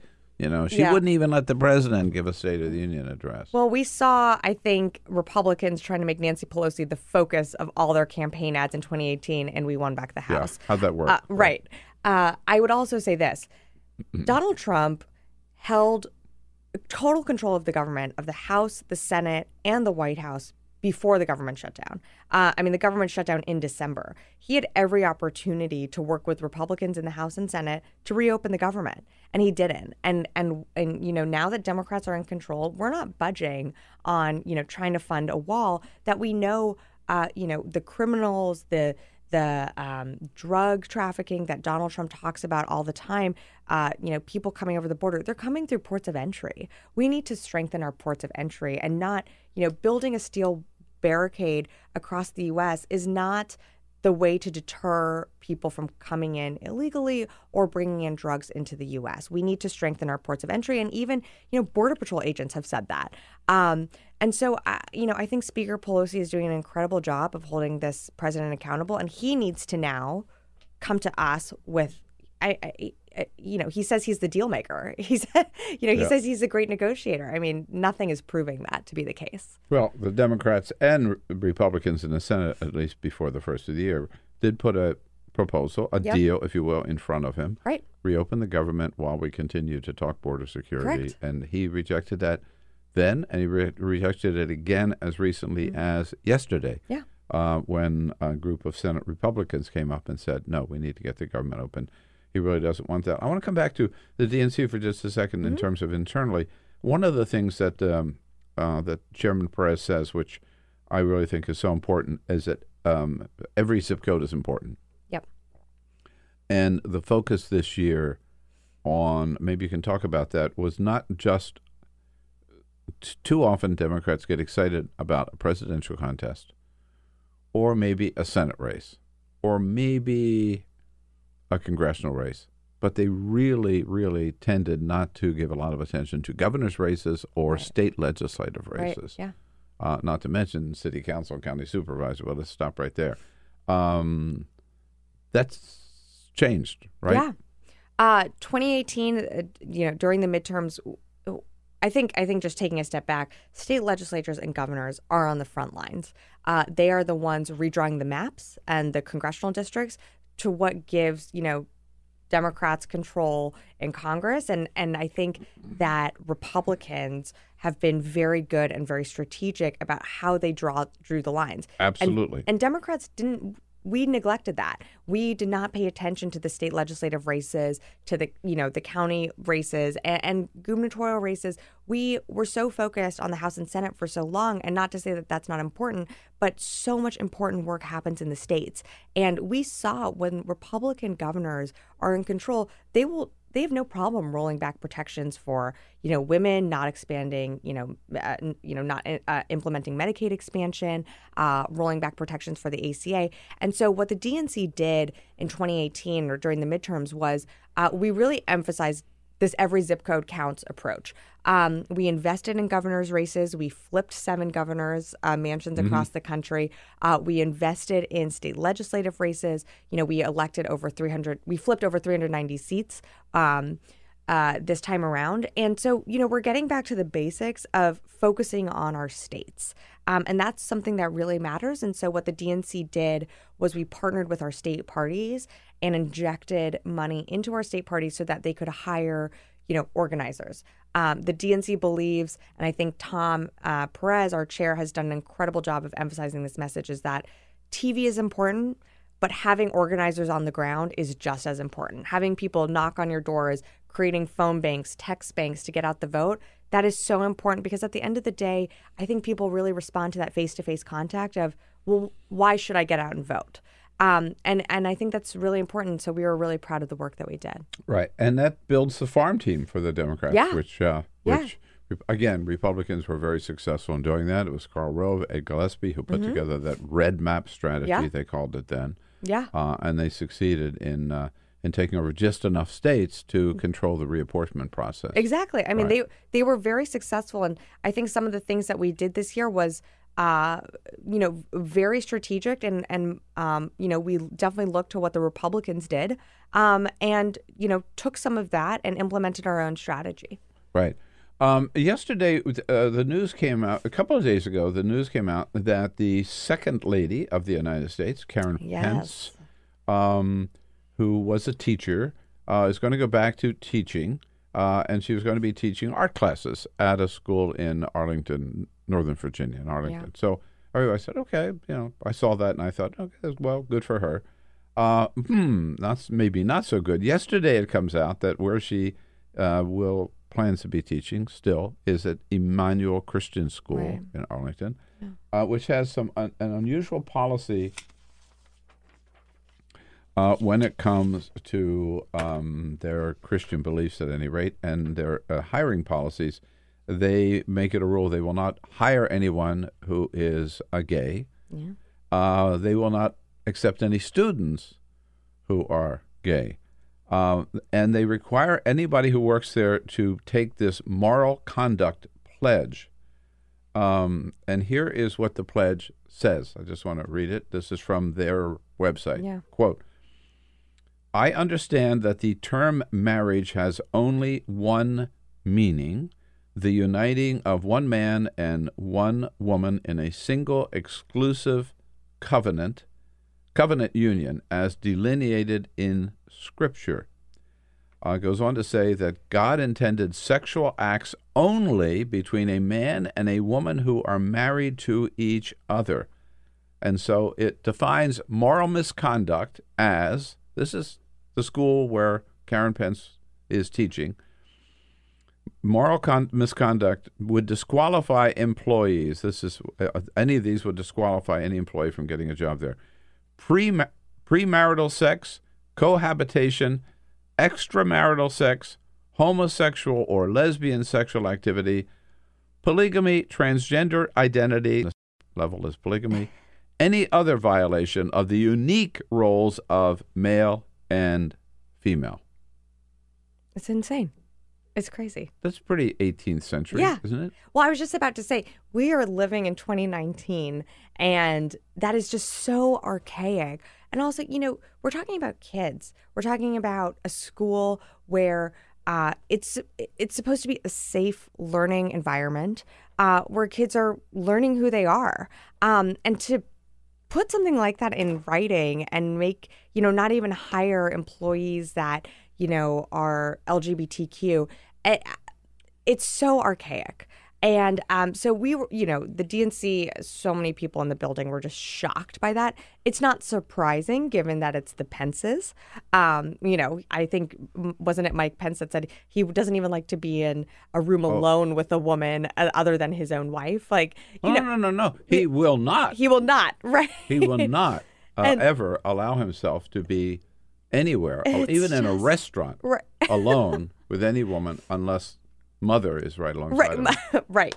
So you know we are we were shocked um not surprised but you know still shocked. And and so you know th- this is the administration that we have right now. Uh we are we are they are trying to roll back protections. They are trying to roll us back you know to the times when there was there were two classes of citizens and treating lgbtq people like they do not have the same rights as you know a heterosexual couple or a straight person it, it's ridiculous But this goes beyond. You know, uh, the, the problem was um, look, people have a right to their own religious beliefs, no matter how perverse they are. Mm. But this is this, the w- wife of the vice president of the United right. States, Yeah. obviously supported by her husband, the vice president, of course. who are in fact, in effect, preaching intolerance, pra- not only pre- practicing yeah intolerance. discriminatory policies right, Right. there yeah Now, I don't know, uh, Peter, I don't know about you, but if I started disqualifying from my friends, right, anybody who engaged in premarital sex, Yikes. cohabitation, extramarital sex, homosexual or lesbian sex, sexual activity. Sounds like pretty boring friends. I don't have many friends left yeah, right. who have never engaged in any of that. Right. I mean, Right. right. again, this is 2019. 2019. And you know, the Supreme Court has even ruled that that same-sex marriage not only is legal, but we should be giving equal protections to any eh, you know any person. And so, you know, this is Well- this administration. Yeah. Uh, what a contrast, by the way, uh, to our great second lady, Jill Biden, I know. right? Yeah. Who I believe is still teaching Yeah. uh, at, is it, uh, there's community college? Community college. In Yeah. Northern Virginia, yeah. in Northern Virginia, right? Right. I forget which one, right? Yeah. But again, community college, everybody's welcome. I know. Right? And she's just so s- such a welcoming uh person who just, you know, accepted everyone. Um Yeah, I know right. you just really miss the Bidens and the Obamas, don't you? Uh, well, in many ways, but Many you know, ways, yeah. But again, uh, her message there is how important uh, community Right. college is, right. and how important it is to have these where people who can't afford the private schools they can at least get that first two years there, Right. maybe earn a little money to be able to move up. And they welcome everybody and and and training, tra- you know, giving people the opportunity to get the skills they need to get a good job. And Karen Pence going into you know a lockdown, uh, extreme Christian, intolerant, uh, Intolerant. academy. And, That's exactly and, it. And setting that up uh, as the example. Which is why 2020 is so important. it's time to flip this White House and, you know, show them the door because we, you know, too much is at stake. We just cannot allow, you know, our the vice president's wife, the second lady, to just be working at a place that just implements discriminatory practices. And by the way, don't you remember on the campaign trail when Donald Trump said, "I will be the most fair LGBTQ president"? I mean, I don't know what happened, but well, I, I guess I do know what happened. I mean, nothing that he says is, you know, he doesn't keep his word and uh, flips on his own word. But uh, you know, that's why 2020 is so important. We need to elect a Democratic president uh, to to restore, uh, you know, our own democracy um, here. Well, if you yeah, if you get back to the game of uh, all the things that Donald Trump said during the campaign, uh, and comparing that with what Donald Trump has actually done Yes. during the campaign, it's a it's a long list. It's a long list, yes, and I think the Washington Post has been keeping a, a full tracker there, so someone can check that. You got your work cut out for you at the DNC. Uh, it's great with the new leadership of Tom Perez, everything that you're doing there, and Sabrina, and your role as well, uh, Deputy Communications Director. So say hello to all of our friends at the DNC. I All right, will. keep up the good work. I can't wait for that first debate in June. I want to be there when they pull the names out. I want to see, you know, Richard Ojeda could end up on the same stage as Elizabeth Warren, Maybe. I'd watch that. right? I mean, it could be the mix-up could be really could be really interesting. But I don't know any other fair way to do it. You can't just go by who's raised the most money or who's got the the best name ID. right. That right. that is not a good. Not the way to get the best. Right, we're trying to be as fair as possible. Thank you for having me great today. to see you. Okay, when we come back, Igor Bobic joins us from HuffPost on the Bill Press Show. Quick break. We'll be right back. Take the Bill Press Show anywhere you go. Download our free podcast, search for the Bill Press Show on iTunes, and catch the highlights from every show. You got it. Thursday, January 17. Can you believe it? Here we are, the Bill Press Show. We start out at our nation in our nation's capital, Washington D.C., in our studio on Capitol Hill, and we join you everywhere in the great United States of America, as well as around the globe, online, on YouTube, on television, on Free Speech TV, and on WCPT out in the Chicago area, the great uh, progressive voice of Chicago. Brought to you today by the International Association of, keep track here, sheet metal, air, rail, and transportation workers. Put them all together. That's the SMART Union under the leadership of President Joseph Sellers. Check out their website at smart-union.org. Join me in saying hello to our good friend from HuffPost, Igor Bobic, political reporter. Igor, good to see you. Thanks, Bill. You, you know what? 1st I'm- time in the new year, so That's we have to say Happy New Year. Thank you. You know what? I'm I'm sort of disappointed right now. Uh oh. I was expecting a big spread of burgers. You know, Wendy's, uh, Burger King, fries. Hamburgers, lots of hamburgers. Well, we Uh, can uh, we can get we can give you the menu that we that we have. Right? Uh, it is. Uh, I mean, we, we we got the best.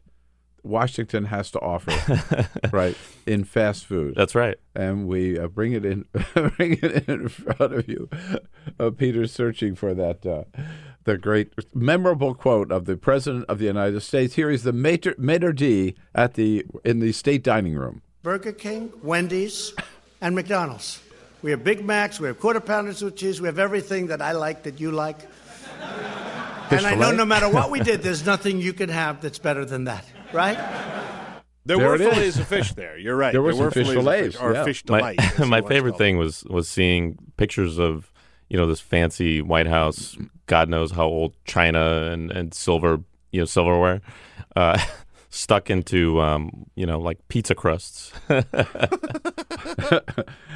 and the presidential cups with the French fries. On them. Right. right, Right. right, Okay.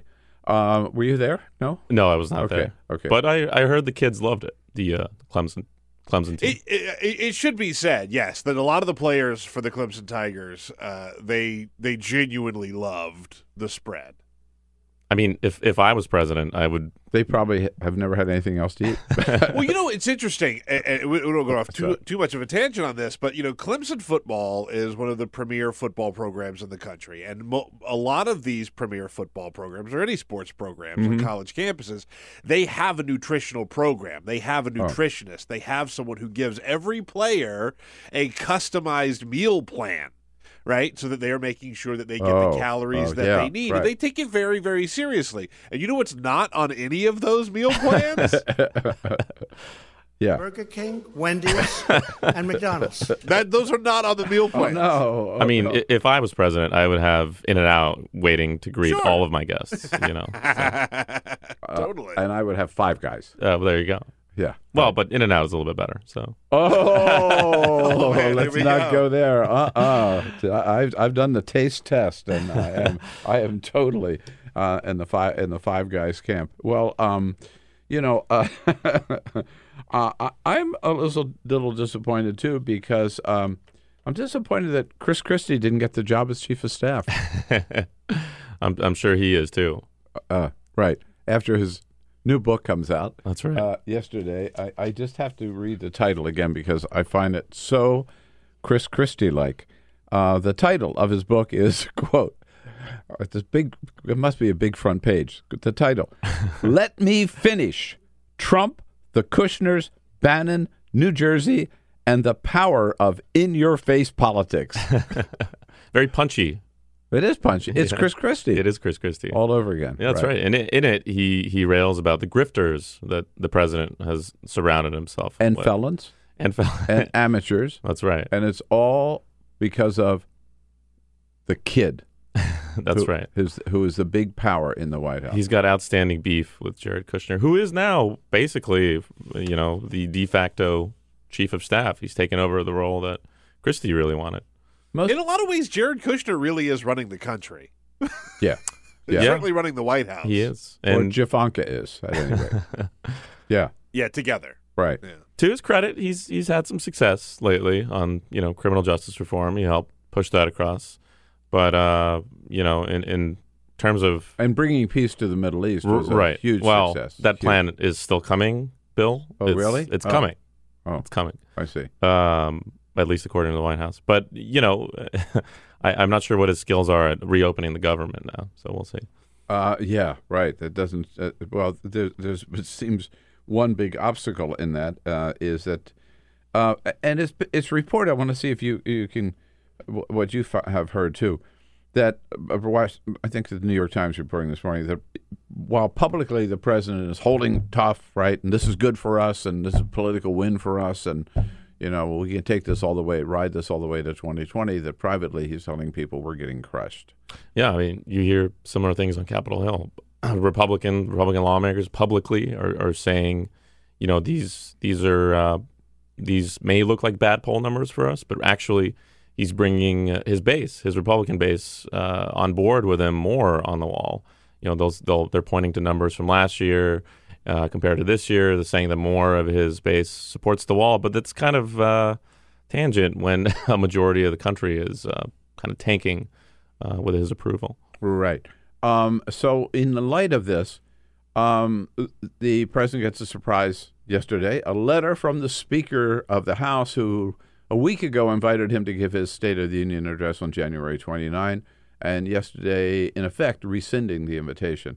We haven't heard from the White House since. We haven't, and it's a, it's a big tell. Uh, and this isn't the first time that the president has uh, kind of gone silent whenever Pelosi has took a jab at him. You know, she's privately uh, questioned his manhood in, in other meetings.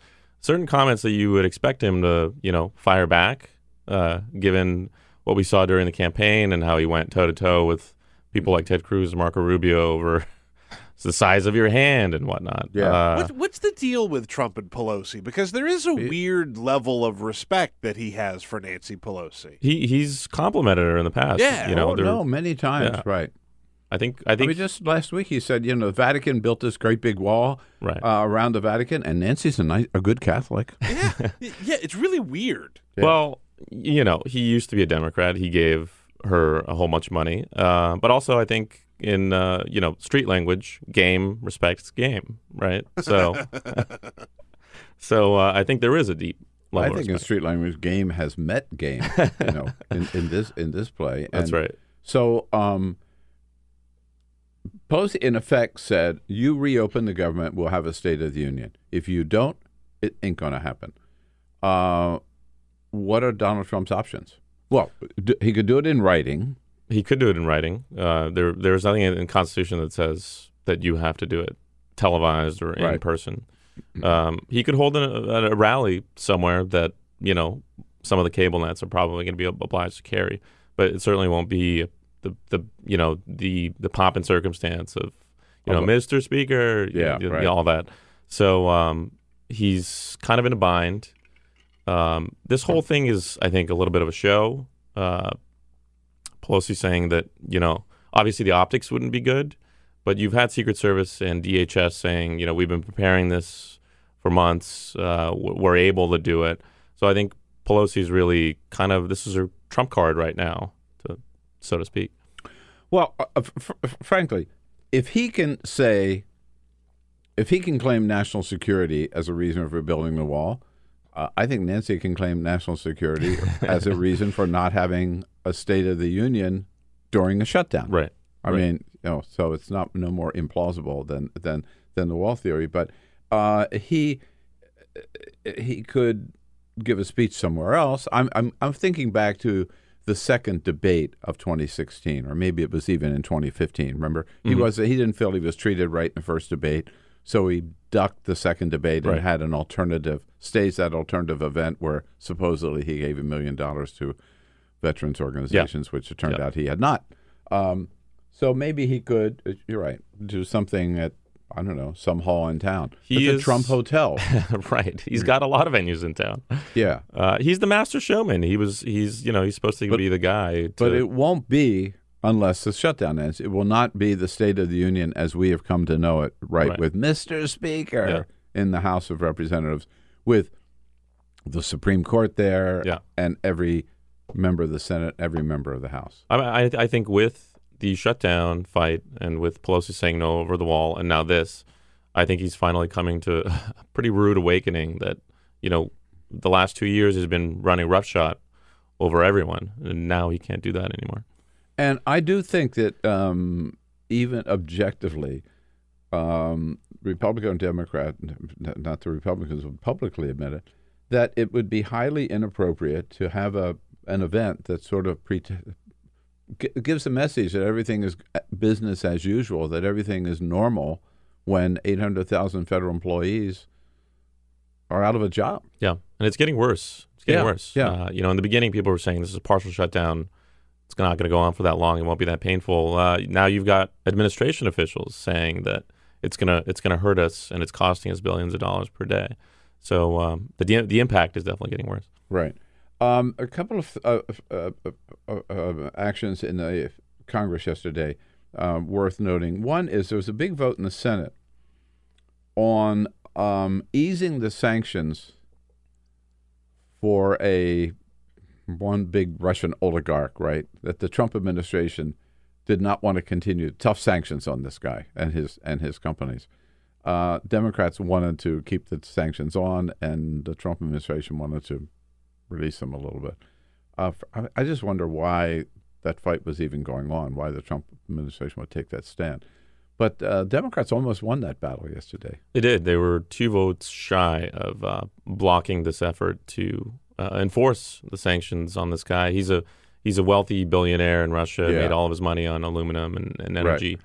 He's close to Putin. He's a Kremlin ally. He's always been close to Vladimir Putin. He's got ties to Paul Manafort. Paul Manafort worked for him for a couple of years uh, in the early 2000s. So you know, and, and this is all. This whole debate is taking uh, place with all this background of you know the president won't deny that he's a Russian agent, and uh, he took meeting notes uh, from his interpreter with a meeting Right. with Vladimir Putin. It was a very strange time for Republicans to be backing the president and the administration to be push, pushing this. Why? that I wish I could. Even why I would the why would the administration be defending this guy? So they say that um, you know these aluminum firms that uh, that have been sanctioned, um, they've sufficiently divested control from Deripaska, this Russian oligarch.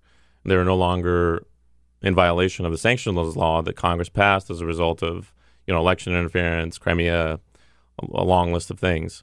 Um, and they say that the law is the law because these companies complied. You know, we can we got to let them go. Essentially, yeah, the Russian ol- oligarch is a bad guy, but the law is the law. Um, what Democrats say is that just because they divested, released majority control, doesn't mean that they can be still controlled and somehow, you know, it is Russia. There are other ways to control a company rather than just, you know, 50% of shareholders. So um, they're really questioning why now. So you're right. Uh, I hadn't thought of it that way, but this is sort of a triple whammy, if you will, on Russia in the last just within the last week, right? One, the story from the New York Times um, that the FBI was so concerned about the president's chummy relationship with Putin that they feared he might actually be a foreign agent for Russia. Uh, two, the Washington Post reporting, as you just mentioned, that in five meetings with Vladimir Putin, he- has uh, not invited anybody else to participate and has destroyed any record of them. Um, and now, three, we've got this administration saying, no, we don't want to go too hard on this buddy of Vladimir Putin's. Um, and yet, what's the what's the consequences for Trump? Zero, right? Zero. Um, and, you know, you did have 11 Republicans uh, side with. Democrats uh, on Right, this. which was it was significant. significant, and it, it kind of showed that um, Republicans uh, are more willing to buck Trump on foreign policy than anything else domestically that he does, or anything controversial or tweet or anything like that. So it, it makes for kind of a, a weird contrast in that sense. Right. Um, and that this this occurs uh, in uh, at the same time that we're hearing that the Mueller investigation um, is not nowhere close to shutting down. I mean, some people say yes, but the signs are just the opposite reason. Rick Gates, they postponed his uh, sentencing hearing for Right. two months. They extended the life of the grand jury for six months. Um, Mueller, agr- uh, the uh, team yesterday admitted that this guy, Kilimnik, is that how you pronounce his Klimnik, name? yeah. Klimnik Mhm. is a target of the investigation. Right. So they still have to get to him. They haven't gotten to Roger Stone, to Jerome Corsi yet. Yeah. Um, It's it's going to go on for some time. Looks like uh, And um, you know, given Rudy Giuliani's comments last night on CNN, I'm going to get to that next. Yes. Uh, it, it makes me think that there's something more coming uh, because you had Rudy uh, kind of admitting a whole bunch of things all of a sudden that uh, he would he did not he would not admit earlier. Right. So the story has changed from there was never anybody or in part of the campaign or the transition or the White House, nobody around me, said Donald Trump over and over again, that had any contact at all with any Russian. Now we know, of course, that's fallen apart a long time ago. But now the official word from the president's lawyer, Rudy Giuliani, last night is I never said that. It's just they all might have done it, but Donald Trump himself never did. That's a big change. So that occurred in this exchange. You hear that in this exchange between Rudy Giuliani last night on CNN with Chris Cuomo. False reporting is saying that there has been no suggestion of any kind of collusion between the campaign and any Russians. Because now you have Paul Manafort giving poll data I that winds said- up leading to this coincidence. Well, you just misstated my position. I never said there was no collusion between the campaign or between people in the campaign. Yes, I you have, no have. idea if there, I have not. I said the President of the United States. There is not a single bit of evidence the President of the United States committed the only crime you could commit here, conspired with the Russians to hack the DNC. First of all, is crime to is not the bar of accountability for a president. It's about what you knew, Well, he didn't what was right, Russia and either. what was wrong, and what did you deceive about. The Those are going to be major deceive. considerations. The president did not. He said nobody had any the Russians. contact. Tons of people had contact. collusion is. Nobody colluded. The guy running his campaign. He didn't say was nobody. working on an issue He at the said same he time as the convention. he said he didn't. He didn't say nobody. How would you know that nobody in your campaign? He actually did say that. He did say it. He did say that, and so did Rudy Giuliani in a in a previous interview. Right, Uh, right. But it, it's so funny. It's almost like I don't know whether to call Rudy the best lawyer in the world or the worst lawyer in the world, uh, because he he has this habit of going on TV and sort of accidentally making it appear like he you know gaffed and said something that he shouldn't have. Um, whereas in another sense, it could be viewed as a legal strategy of you admitting to something prior to being charged for it. Uh, uh, he did that. He, did- he did this exact same thing with the the payments that Michael Cohen made I was just to thinking Stormy of that. Daniels. Right. Yeah. Where before Donald Trump had denied even knowing anything about any deal at all with Stormy Daniels, Rudy Giuliani says, yeah, the president knew about it. He paid Cohen back. Yeah. And he probably paid a lot of other women if necessary.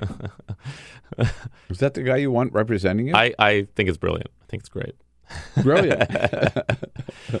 well, uh, now, so um, on the Mueller front, also, we had two days of hearing for a man confirm, uh, confirm, nominated to be the next Attorney General of the United States, uh, William Barr, who says that, um, with some caveats, that he would allow the Mueller invest. It's not a witch hunt. He would allow it to, the Mueller investigation to continue. He would not fire Robert Mueller, and he would make the full report public. Well, his Uh, now, do we believe that?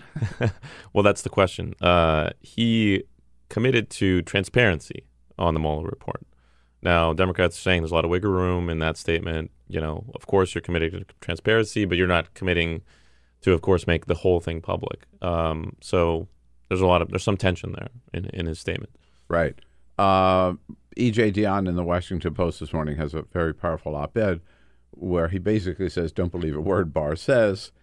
Um, that he it, he did allow himself enough wiggle room uh, in his, particularly in an earlier memo that he wrote, 19 pages long, where Right. he asserts almost unbridled presidential power. Yeah. Uh, that he can do whatever he wants uh, when it comes to the Department of Justice. That the any freedom or independence that we thought the Department of Justice had is totally uh, up to the president's discretion, and um, that you cannot indict the president for anything. He's he's not the first Trump nominee to uh, behave and, and talk completely differently from what what he said in the past. Um, Bill Barr was really, really, you know, a lot of people found him impressive. Democrats thought he was he did a good Oh, job yeah. in, Yeah. in the No, confirmation was, hearing. uh, some was- of the things he said were reassuring if you could again could believe him. Right. Uh, but it, it's almost like he this this memo that he wrote, completely attacking the Mueller investigation, was uh, didn't even exist. It was an alternate universe. Uh, compared to his testimony. Right. That's right. Right. Uh, to me, the sign that you can't believe Barr is that Donald Trump has not tweeted one word about Barr's testimony. Hmm. Now, if he, Barr said again, it's not a witch hunt. Robert Mueller's a good man. He'd never be involved in any witch hunt. On and on and on and on. If Donald Trump were upset about that, he would have tweeted about it. I Yeah. think Donald Trump didn't tweet about it because he knows that Barr is just either lying or dissembling or hide covering up what he and Barr talked about when they got, when he nominated him for the job. Yeah. offered I- him the job. And I, and I do wonder if Trump knew that uh, Bill Barr and Bob Mueller are friends. They've been friends for 30 years. You know, their families have interacted. Uh, so it's kind of a key detail there. The, the Barr Yeah. thing is really, really tough, I think, for Democrats because, you know, look, compared to the other option for Attorney General, Matthew Whitaker, the guy looks wonderful Yeah. to Yeah. Democrats. But I agree with you, Bill. It's like you look at all this stuff that he's saying where he would uphold the Mueller investigation and he would uphold the rule of law and things like that. And you're right. If Donald Trump actually thought that was true, he'd be losing his mind. So I was on the He hill would yesterday. say, "I regret," Yeah. or or you're fired. You're, yeah, yeah, exactly. Just, just get rid of him. So I was on the Hill yesterday, actually, and I asked uh, Chuck Schumer this exact question: Do you believe that Bill Barr is at least somewhat better of a nominee, Attorney General, than Mhm. than Matt Whitaker? And um, you know, he he said essentially what you said that it's a, that being Attorney General, especially in this time of the president attacking the Department of Justice daily, um, uh, it, the job should should meet a high bar, and that he does not meet that high bar when you look at his answers on um, the Mueller investigation. Right.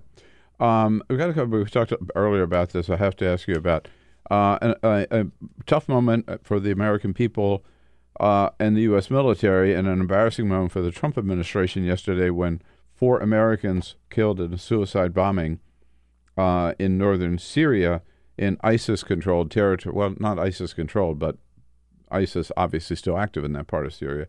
Uh, they control less and less territory.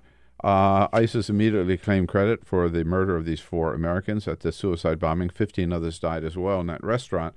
Um, and this is um, within weeks after the president said ISIS doesn't exist any longer, and for two hours after this report came from Syria, Mike Pence goes out giving a speech here in Washington.